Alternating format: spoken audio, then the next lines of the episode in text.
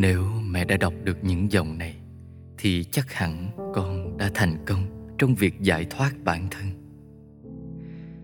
Có thể mẹ hay bất kỳ ai đang đọc những lời sau đây sẽ xem con là một người thiện cận, suy nghĩ một chiều và không nghĩ đến cảm nhận của người khác. Nhưng con xin lỗi, mặc dù nó có mù quáng, có suy nghĩ một chiều đi chăng nữa, thì đây cũng là tâm lý của một con người không nhận lại được bất kỳ kết quả nào khi cố gắng tin rằng xã hội và gia đình vẫn quan tâm và yêu thương con. Và càng tin tưởng, con càng tuyệt vọng. Vì dù cố gắng đến mấy, một chút quan tâm, cảm thông và thấu hiểu con cũng không nhận được. Đây là tâm lý chân thực nhất của con người con hiện tại. Mệt mỏi, đau khổ và cô đơn. Tâm lý của một con người rơi vào vực thẳm bốn bề là màu đen và tuyệt vọng. Đơn giản mà nói là tâm lý của một con người trầm cảm. Mấy ai thấu hiểu được cho tâm lý của những con người bị xã hội quên đi. Chính xác mà nói, nếu con người thấu hiểu thì họ đã không im lặng và được khoa học gán cho cái mác mắc chứng trầm cảm. Chính vì vậy, con mong mẹ hãy vì con một lần mà đọc thư này. Hãy đặt mẹ vào hoàn cảnh của con, thấu hiểu như một người trong cuộc, và xin mẹ đừng cho rằng mọi điều con làm đều khó hiểu chỉ để được chú ý. Mong mẹ đừng đọc đến đâu là nghĩ con sai rồi đến đó. Dù có thể con sai thật, nhưng mong mẹ hãy cảm nhận nỗi đau của con khi viết từng dòng chữ. Hãy xem vì sao con lại viết những câu từ thống khổ và u ám đến thế. Con mong mẹ, mong mẹ một lần thôi. Hãy hiểu con người thật sự của con, chứ đừng cho rằng mẹ hiểu con theo cách của mẹ muốn hiểu. Người ngoài có thể xem hành động của con là dại dột và bất hiếu. Họ xem con là một đứa vô ơn khi để ba mẹ nuôi khôn lớn đến nhường này, rồi lại tự mình kết liễu bản thân chỉ vì sự tuyệt vọng nhất thời. Họ xem đó là sự ngu ngốc vô tưởng khi con chỉ nhốt mình trong nhà vài ngày và đã đưa mình đến kết quả tự tử. Quả thật, họ không sai đâu, còn bất hiếu. Nhưng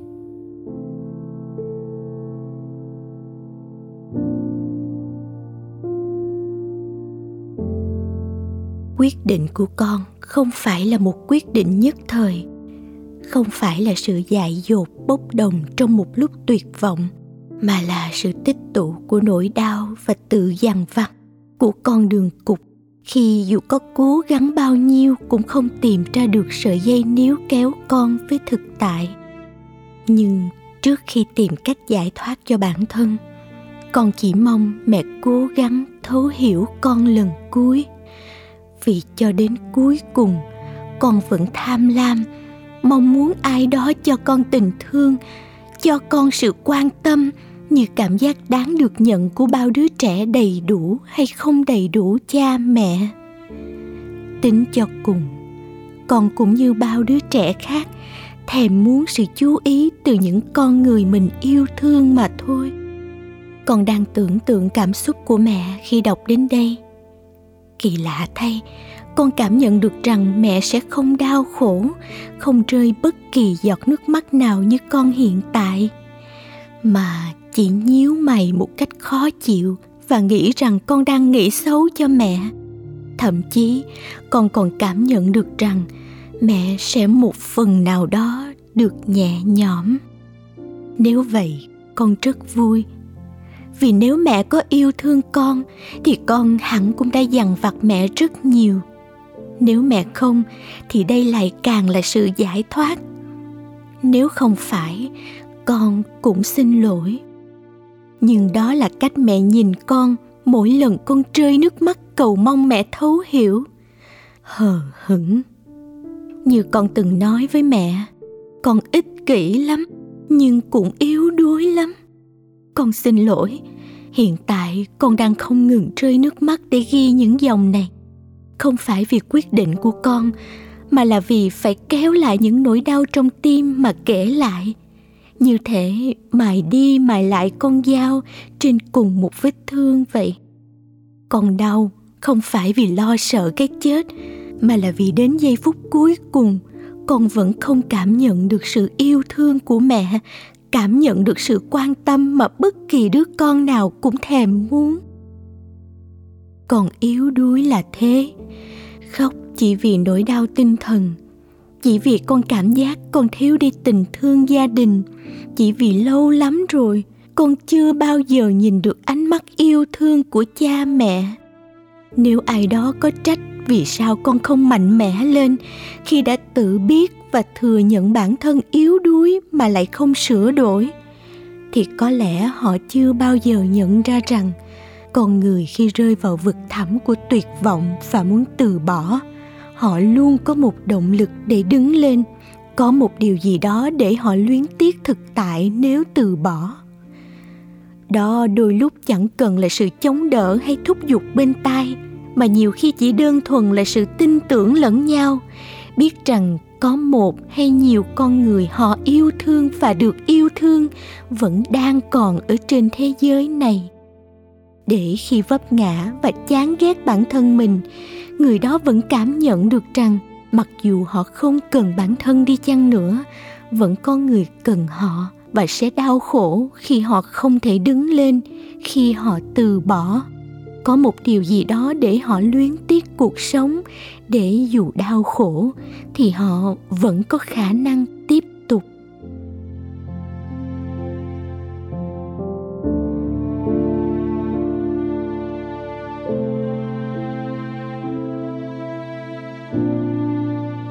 Tiếp tục sống khi họ cảm nhận được rằng lúc họ gục ngã sẽ không ai thương xót, không ai quan tâm họ sẽ như thế nào. Mà trong lúc đó, họ cũng không quan tâm đến bản thân. Lựa chọn từ bỏ của họ không hề sai trái hay đau đớn. Ngược lại là hạnh phúc và thanh thản. Thanh thản mà. Mẹ, chỉ có tiếp tục sống thì con mới đau khổ, mới mệt mỏi và khiến mọi người khó chịu. Chắc hẳn khi mẹ đọc dòng này thì mẹ hẳn đang nghĩ con lại sai rồi. Nhưng không hẳn đâu. Con người chỉ luyến tiếc những thứ họ đã mất đi, chứ chưa bao giờ trân trọng những thứ họ đang có. Vì hiện tại con không còn nữa, nên mẹ mới nghĩ con là máu mủ của mẹ, mẹ cũng có một phần thương con chứ. Nhưng mẹ, lúc con sống, mẹ đã bao giờ quan tâm con chưa? Mẹ đã bao giờ ôm con vào lòng và nói rằng mẹ trân trọng và yêu thương con biết nhường nào chưa? Mẹ đã bao giờ lắng nghe những lúc khóe mắt con hoe đỏ, nhìn mẹ và kể mẹ nghe những nút thắt trong lòng con? Mẹ đã bao giờ nghiêm túc khi con nói với mẹ rằng mẹ, con nghĩ con bị trầm cảm? Hay mẹ chỉ nói với con rằng con đừng cố phức tạp hóa bản thân lên và sống như một người bình thường, đừng làm khó mẹ nữa? Cho đến khi mẹ nhận ra con thật sự có vấn đề, mẹ lại bắt đầu ghê sợ con và bỏ chạy, bỏ lại con với những thang thuốc an thần và bác sĩ tâm lý. Khi con kích động và mất đi lý trí, khi con thật sự làm tổn thương đến thể xác của những người xung quanh, mẹ mới bắt đầu lo sợ và chấp nhận sự thật, rồi tìm mọi cách trừ khử nó, nhưng lại không bao giờ truy vết nguyên nhân. Tâm lý con bất ổn, không sai. Nhưng nhẽ ra nó không nên đến nỗi này nếu mẹ không đối xử với con như thế. Con trầm cảm và tự kỷ, không sai. Nhưng nhẽ ra nó không đến nỗi con phải tìm đến tự sát nếu mẹ chịu lắng nghe con mỗi lần con thèm thuồng, mong mẹ thấu hiểu, mong mẹ hiểu bản thân con và cứu rỗi con khỏi vực thẳm của bản thân. Mẹ, con không phải là quỷ. Chưa hề có ai nhập vào thân xác con và khiến con làm đau mọi người cả, mà nó bắt nguồn từ nỗi đau và áp lực của con, nỗi cô đơn, kinh hãi, rồi từ đấy dẫn đến kích động. Mẹ, mẹ đừng đối xử với con như thể con không phải con của mẹ, mà là một ác ma nào đó mẹ phải bao nuôi vì nó mang thân xác và hình dáng con mẹ. Đừng đi thầy bói, Đừng làm những điều mê tín để con biến mất đi. Đốt một đống ngải có mùi nồng nặc và bắt con ngửi và ho không ngớt. Rồi khi con biến thành một cơ thể vô hồn, mẹ ôm chầm lấy con và bảo con trở lại rồi. Đừng thấy điều đó không hiệu quả rồi năm lần bảy lượt tìm cách bỏ thuốc an thần vào thức ăn nước uống của con, khiến đầu óc con mê muội và mệt lả. Đừng liên lạc với bác sĩ tâm thần thay vì bác sĩ tâm lý. Đừng xem con là một người điên, mẹ à.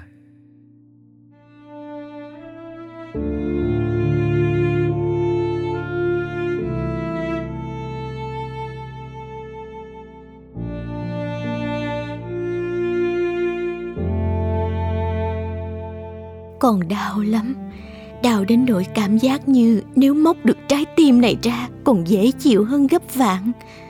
Còn đau lắm, đau khi mẹ hết xem con là một con quỷ mang hình dáng con người, lại chuyển sang một người điên.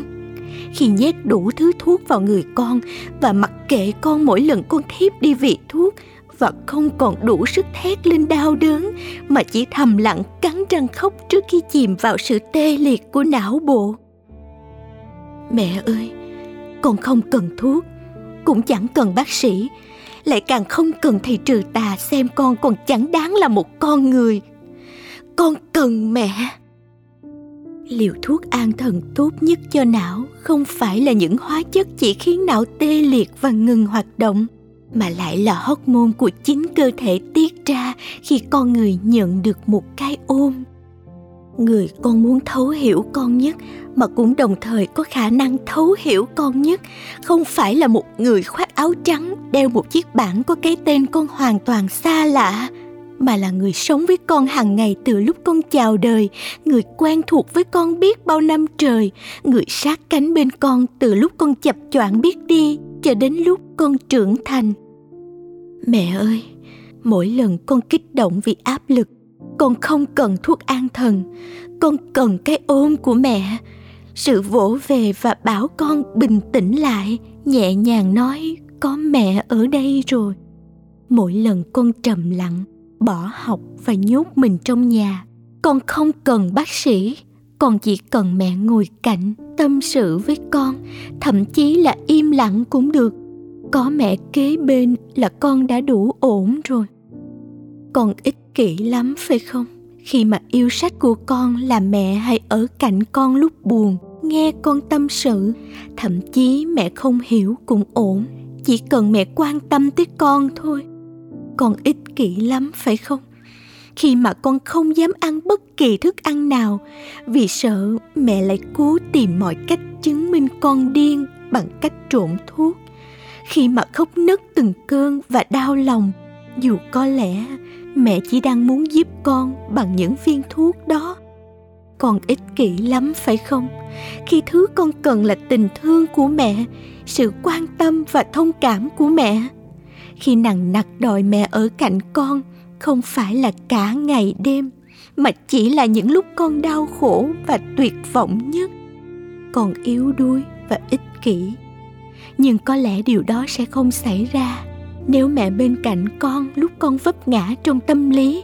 Có mẹ ở bên, con sẽ trở nên mạnh mẽ hơn và đứng dậy, có mục đích đến mà hướng về. Con sẽ không ích kỷ nếu con nhận ra rằng mọi điều con cho đi đều được nhận lại. Khi con chia sẻ tâm sự của mình, sẽ nhận lại được sự thấu hiểu, sự yêu thương, chứ không phải sau bao nhiêu cố gắng con không nhận lại được bất kỳ điều gì ngoài khó chịu và hờ hững.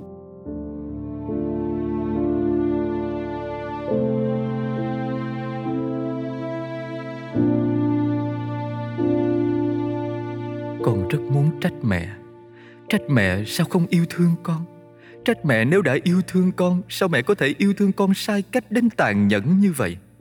Trách mẹ sao mẹ lại thay vì chỉ cần đơn giản là kéo con ra khỏi tuyệt vọng, lại càng nhấn chìm con sâu hơn với những biện pháp kỳ thị và không xem con là một con người bình thường. Một con người dù có bệnh nan y nhưng bị người thân xa lánh với những biện pháp y học tốt nhất cũng chưa bao giờ bằng việc nhận được sự chấp nhận và yêu thương từ những người mà họ yêu thương, cho họ một niềm tin, một động lực, một hy vọng để sống tiếp. Con quả thật rất muốn trách mẹ, nhưng kết cục con không thể. Thay vì oán trách, đến cuối cùng, giá mà con vẫn có thể biết mẹ có yêu thương con hay không, có quan tâm con hay không, đã một lần nào mẹ muốn thấu hiểu con hay chưa. Đến cuối cùng, mọi thứ con muốn không phải là oán trách, mà vẫn là ngu ngốc muốn một cuộc tâm sự.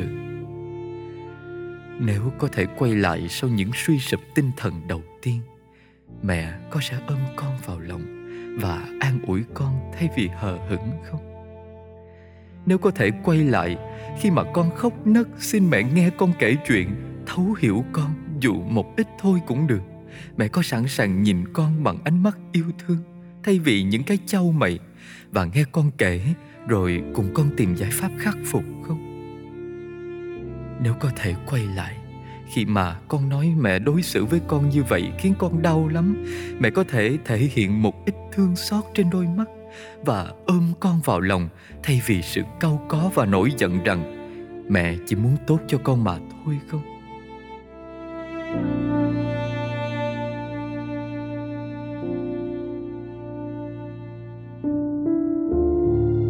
Con sẽ không trách mẹ. Nếu mẹ không thương con thì là vì con không tốt, không đáng để được người mẹ yêu thương mình.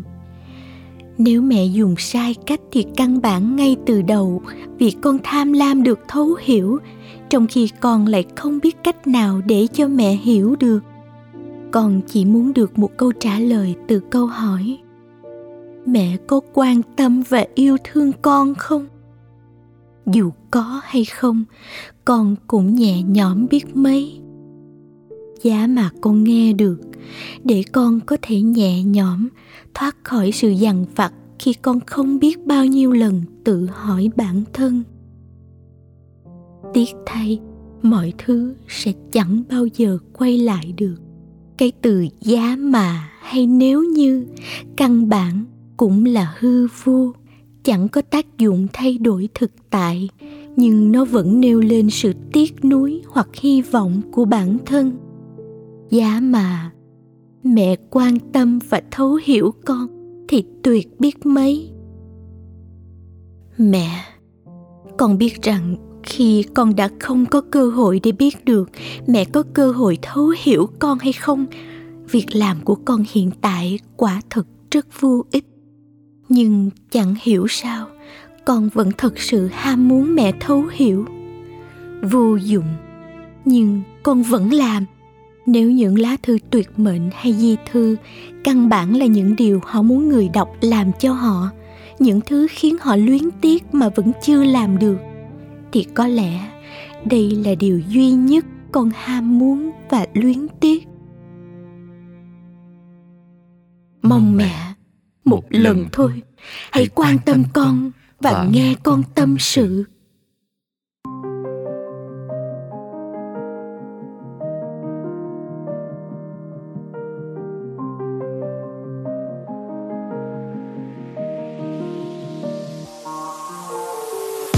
Lặng lẽ sống với ta bầu trời nước mắt, lặng lẽ khóc ta ôm chặt nỗi cô đơn của mình.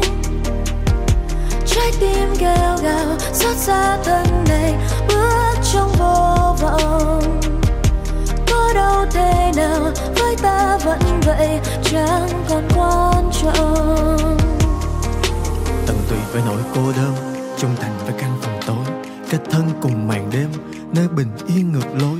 Không chiều theo lý trí mà cảm xúc thả trôi, bàng quan chuyện thế gian trong mắt đời như kẻ chết rồi. Và ta là thế, ta không gì biệt, ta chỉ không muốn để lộ điểm yếu của bản thân mình cho người khác biết. Vì đâu phải nói là được cảm thông, và cứ chân thành sẽ được hiểu thấu bởi mọi ý tốt luôn kèm mưu cầu nên yên. Vì đâu có được bao lâu, đâu có được bao lâu, mọi thứ chỉ là tạm bợ, từ bằng hữu đến nhân tình, kể cả điều ta tôn thờ. Tất cả chỉ là giấc mơ, rồi đến một ngày cũng sẽ tan vỡ, rồi cũng để lại mình ta thở than sống suốt đời cùng những điều dang dở. Nên lòng ta chẳng còn niềm tin những điều tốt đẹp đi ngang đời mình. Chỉ còn đây là những lời tâm khắc như in, ta ta thà sống cuộc đời đơn độc để không phải chịu tổn thương, còn hơn chạy theo lòng người để mà ôm hận kiếp sống vô thường. Lặng lẽ sống với cả bầu trời nước mắt, lặng lẽ khóc ta ôm chặt nỗi cô đơn của mình. Trái tim kêu gào xót xa thân này bước trong vô vọng. Có đâu thế nào với ta vẫn vậy, chẳng còn quan trọng. Cuộc đời ta là đại dương nước mắt, nỗi đau luôn là nền tảng cho tất cả bước ngoặt. Miệng cười thật an nhiên nhưng tâm trí ta thì khác, sâu thẳm trong cõi lòng là cả bầu trời tan nát. Khóc không thể thành tiếng, ức không nói thành lời. Ta buồn, ta tự trò chuyện với cô đơn. Ta đau, ta tự gặm nhấm lấy từng cơn. Quanh năm ta cứ thế một mình vẫn không kém không hơn. Và rồi ta đẩy những người thương mình ra xa bằng sự mâu thuẫn của bản thân, muốn họ bên cạnh nhưng chẳng một phút một giây để họ biết rằng ta cần mang theo bên mình kiếp sống phong trần, không đợi người khác ban lòng trắc ẩn. Ta sống như thể duyên trời đối đãi tàn khốc ra sao, ta vẫn chấp nhận để đến cuối cùng ta biết rằng có vài người suốt đời ta không thể quên. Đến cuối cùng bản ngã của mình vẫn chính là nơi ta muốn về đến. Đến cuối cùng ta vẫn là kẻ cô độc trong danh sách của bề trên, không buồn, không vui, không giữ một ai kề bên. Lặng lẽ sống với cả bầu trời nước mắt, lặng lẽ khóc.